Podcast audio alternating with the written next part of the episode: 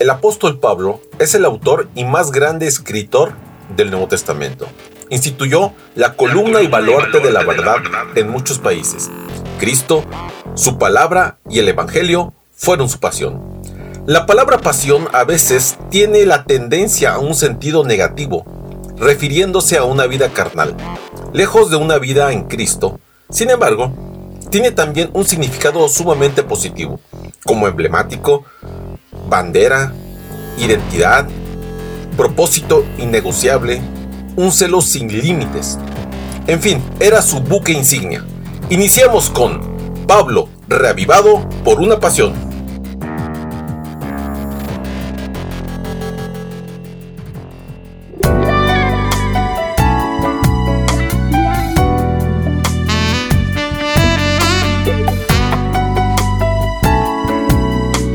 ¿Qué tal familia y amigos?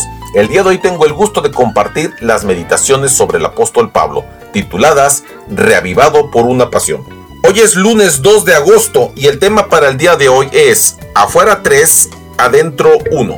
La cita la encontramos en Filipenses 1.4 que dice así, Siempre en todas mis oraciones ruego con gozo por todos vosotros. Muy bien, pues iniciemos. Pablo escribió Filipenses en el año 62 después de Cristo, cuando estaba precisamente como prisionero en Roma.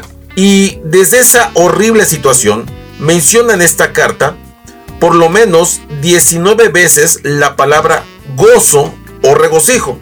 Ahora, me pregunto, ¿cómo puede regocijarse una persona que está injustamente en la cárcel?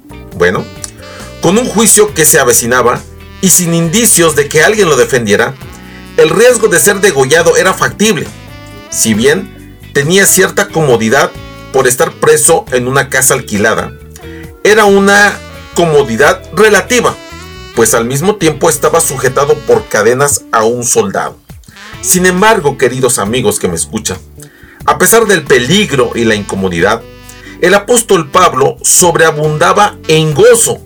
Y bueno, me pregunto, ¿Qué motivos tenía para estar contento, para estar gozoso? Bueno, la respuesta es la palabra sentir, que el apóstol Pablo usa unas ocho veces y también otras seis palabras distintas que indican el uso de la mente, como por ejemplo ciencia, conocimiento, ánimo, estimar, pensamiento y pensar. Entonces, el gozo es lo que se siente, lo que se piensa y cómo se reacciona frente a la vida.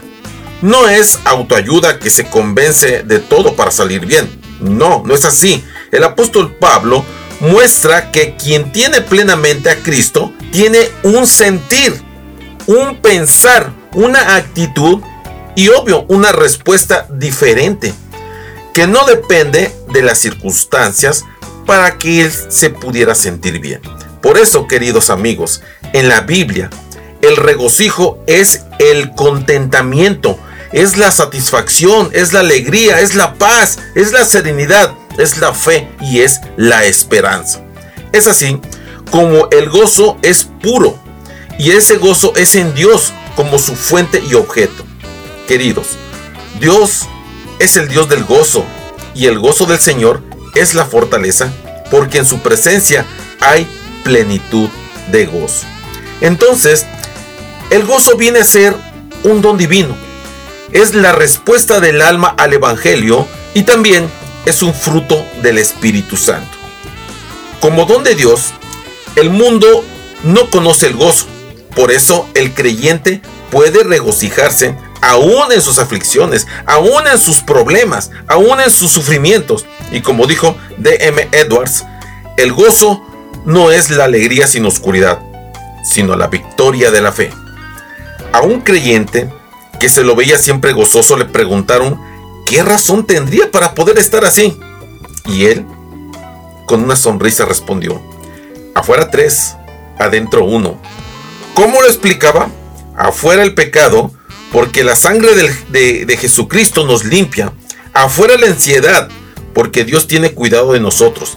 Afuera la muerte, porque Dios promete la resurrección. Y adentro, ¿Qué significará adentro? Bueno, Dios, por supuesto, queridos amigos. Cristo Jesús vivió, sufrió y murió para redimirnos.